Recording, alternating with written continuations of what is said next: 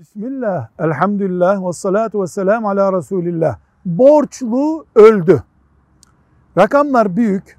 Varisleri alacaklıya gittiler. Dediler ki bizim babamızın mesela sana şu kadar borcu vardı. Bin lira borcu vardı. Dört taksitti. Müsaade et bunu bir sene sonra ödeyelim dediler. Alacaklı da olur dedi ama bunu farklı ödersiniz dedi. Mesela bin lirayı 1100 lira olarak ödersiniz dedi. Kesinlikle bu faiz ve haram asla olmaz.